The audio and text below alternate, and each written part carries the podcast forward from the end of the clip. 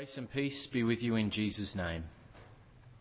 Then Jesus said to his disciples, Whoever wants to be my disciple must deny themselves and take up their cross and follow me. This is God's word for us today. Let's pray. Heavenly Father, wherever we are today, we come to you, we come into your presence and ask that you would do business with us. Holy Spirit, speak into our hearts, soften our hearts, sanctify us with your truth, for this your word is truth. Amen. Last Sunday, Jesus Christ issued every one of you with a challenge.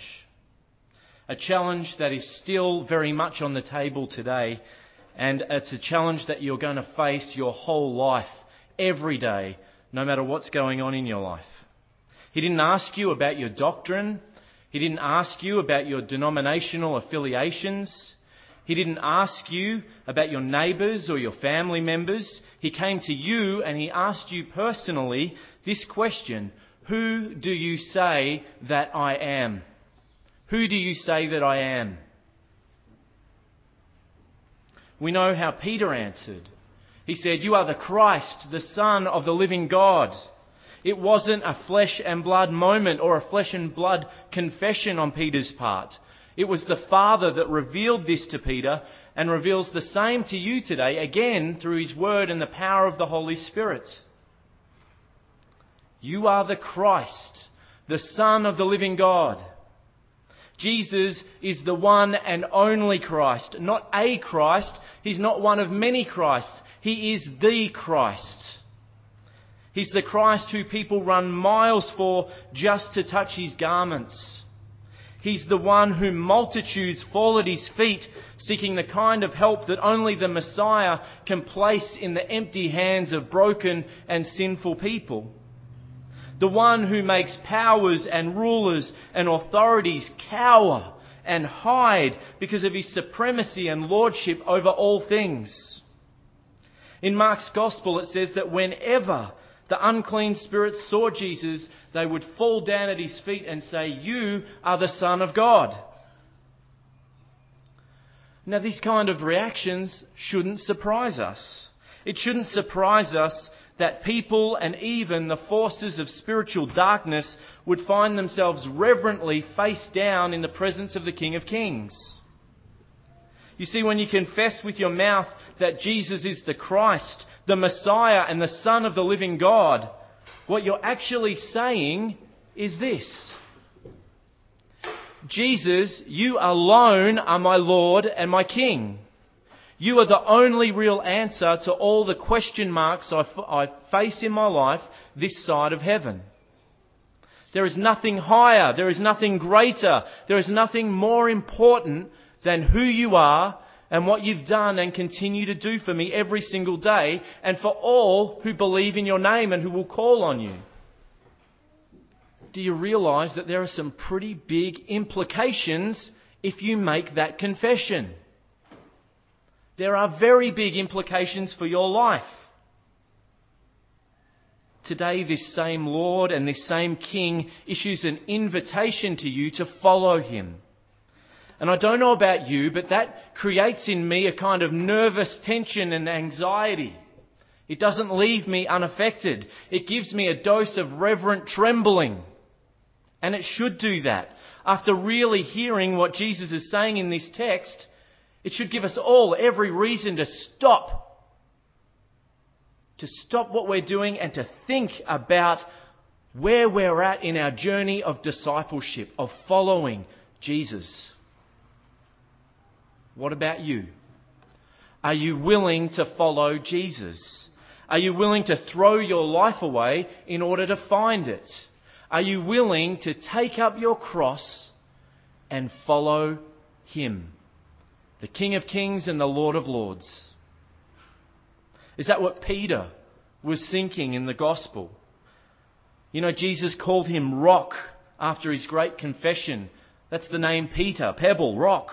And then when Jesus starts talking about the absolute necessity of his own cross bearing, of his own death and resurrection, Peter breaks almost every social boundary that there is by rebuking Jesus. The student put himself in the place of the master. He thinks that he gets it. And he thinks that Jesus, the Messiah and the Son of the living God, doesn't get it and he needs a lesson in theology.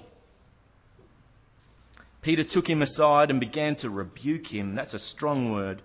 Began to rebuke him. Never, Lord, he said, this shall never happen to you. Jesus turned and said to Peter, Get behind me, Satan. You're a stumbling block to me. You do not have in mind the concerns of God, but merely, merely human concerns. He went from a rock to a stumbling block, even a satanic stumbling rock, in a matter of just minutes. Why? Jesus says it's because of a mind filled with human centered concerns rather than the things of God. Because Satan is the inspiration behind people obsessing over greatness and success of what they want God is the inspiration behind godly concern, behind humility, and behind a servant heart. How sobering is that? How sobering is it that a person, you or me, can go from confessing great cosmic truth to becoming a satanic stumbling block to others so quickly because of the desires and the obsessions of the human heart? And so Jesus uses this moment to teach disciples what authentic, what real discipleship looks like. And this kind of discipleship, this radical discipleship, is radically different to the natural inclination of your heart today. Radically different. And that means it won't come without pain. It means it won't come without sacrifice. Verse 24 Then Jesus said to his disciples, if anyone wants to come behind me, that's what the text actually says. If anyone wants to come behind me, that person must turn away from oneself and take up one's cross and live a life following me. If anyone wants to come behind me, that person must turn away from oneself and take up one's cross and live a life following me. Have you ever seen a shop or a business with a sign up out the front that says under new management? Seen that? That's what's on uh, what that's that is what is on offer for each one of you today. That's the offer. And maybe it seems strange that Jesus would invite seasoned disciples like you to get behind him today and follow, to come under new management. Maybe that sounds like a surprise, but know, know this, that this is just a daily reality for the people of God. It's a daily reality. It's like getting up in the morning and putting on your clothes. But how often do you find yourself instinctively jumping into the manager role and falling out of formation behind Jesus? You know, we are so used to doing it, we probably don't even notice that we are constantly grappling for control in all kinds of situations and every facet of life, even in the church. If this wasn't true, if this wasn't true, what Jesus is saying today, then the church wouldn't experience conflict over worship. It wouldn't experience conflict over worship times. There wouldn't be constant remarks about all the things that people think we should be doing and the ministries that people think we shouldn't be involved in as a church. It wouldn't happen. Have you noticed that people rarely talk about the joy of ministry? They rarely talk about the joy of ministry. And that got me asking the question, why is that? Why don't people talk about the joys of ministry? Why is it always negative? Is it because people in the church, you as well as me, are constantly falling out of formation and trying to steer the ship where we want it to go? Coming back into formation behind Jesus, turning away from self is God's way of actually releasing you from the grip of human concerns that get in the way of following Jesus. It's giving up on yourself as the Lord of your own lunchbox or the Lord of your own thinking, being Lord in your own head and coming under new management, coming under holy management. And this isn't like giving up chocolate over Lent. That pales in significance. You wouldn't even talk about doing that again uh, if, if you're actually serious about this. Because it is the realization and the acknowledgement that Jesus is the Lord of your life. And I don't mean one part of your life, I mean every facet of your life. There is no part of your walk as a disciple that does not submit itself to Jesus and His authority in your life. Even when the human heart fights and struggles to subordinate itself behind Jesus. When push comes to shove, the choices you make in life, even your way of life, will be ruled by where your allegiance lies. That's why it's easier, it's much easier to call Jesus Christ Saviour than to get on your knees and to, to, declare that Jesus Christ is your Lord and your King. It's hard to walk behind and not try to push your way to the front when things aren't happening the way you'd like them to. Here's the thing authentic discipleship operates behind Jesus, not in front of him. It says, I'm not the Lord of my life, Jesus Christ is Lord. Even when I don't like what Jesus is calling me to be, even when I don't like what Jesus is calling me to do. Peter, he didn't want to hear of Jesus suffering. He didn't want to hear that. He didn't want to hear that at the hands of the elders and the chief priests and the teachers of the law, that Jesus would have to suffer and die, and he rebuked the Son of God. It wasn't the kind of following that Peter had in mind. You know, today, I hope you're with me on this, but thank God Peter didn't get his own way. Thank God human will, human desire didn't win out the day. Thank God that Jesus is the one leading here, and Jesus is the one that goes before the people of God, before you and before me. From that time on, verse 21 says, Jesus began to explain to his disciples that he must go, that it is necessary for him to go to Jerusalem and suffer many things at the hands of the elders and the chief priests and the teachers of the law, and that he must be killed on the third day and then be raised unto life. He must go. He must go. It is necessary. It is absolutely necessary that Jesus suffers and dies for your sins. Necessary that the old Adam, with all those control and lordship issues, is crucified on the cross. Necessary that all of the heart's obsessions for worldly greatness and success and my way are left at the foot of the cross and are exchanged for what is truly great. Truly great. It's also necessary that Jesus be raised from death because you're not followed to, you're not called to follow a dead Christ. You're not called to follow an idea or someone's concept, but the man, the person, Jesus Christ. Jesus who was raised and who lives forever. Jesus who calls you personally to come in formation behind himself.